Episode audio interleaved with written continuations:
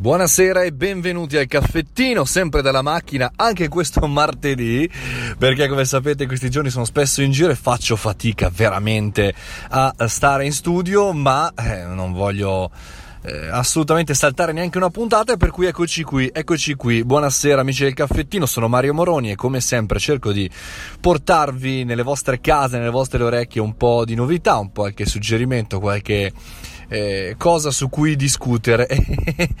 La cosa di cui vorrei parlare oggi è una domanda, ma perché Casini si è messo a guardare le tue storie su Instagram?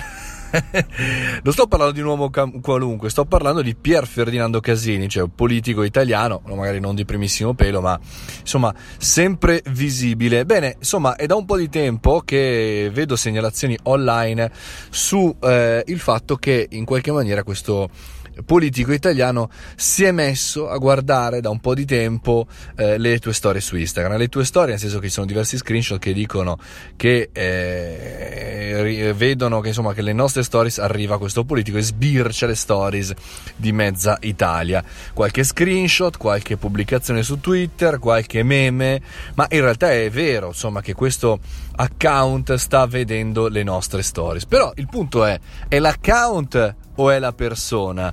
È, anche lui che ha molto tempo libero oppure c'è qualcosa sotto? Beh, questo è assolutamente molto molto meno romantico e molto meno ingegnoso rispetto a quello che possiamo pensare in un primo acchito. Perché?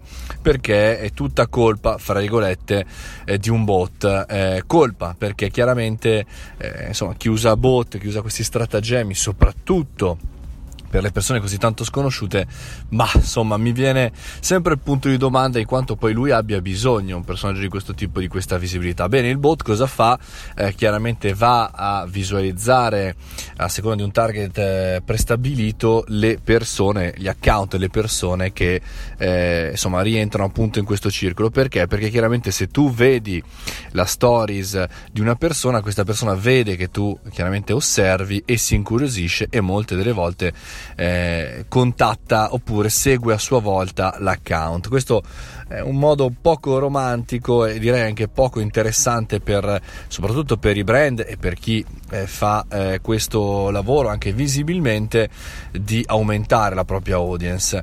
Però consulenti da strapazzo, amiconi, simpaticoni, insomma, fondamentalmente questo è il punto. Ora, eh, bisogna ragionare, chiaramente i bot alcune volte sono eh, intelligenti, alcune volte agevolano il lavoro delle aziende, altre volte in questo caso eh, sono il classico social media epic face, cioè una cosa su cui la gente eh, si fa una risata e chiaramente sminuisce la tua visibilità, sminuisce la tua popolarità, in questo caso quello che, eh, su cui vorrei riflettere oggi è se veramente la politica eh, sia, si è decisa finalmente ad avvicinarsi al mondo eh, del cittadino, dei social, oppure cerca sempre, come il solito, e credo come in questo caso, delle scamotage, delle scorciatoie, dei punti fondamentalmente eh, per arrivare prima a eh, chiaramente dei risultati. Risultato, come in questo caso, e come potete vedere, è assolutamente triste e assolutamente da Vanity Matrix, ovvero da chi ce l'ha più lungo. Fatemi sapere cosa ne pensate, fate i bravi anche questo martedì, mangiate le verdure e soprattutto non usate questa tipologia di scorciatoie che invece di farvi arrivare al punto vi fanno cadere nel burrone delle fail. Un abbraccione, ciao a tutti, ciao!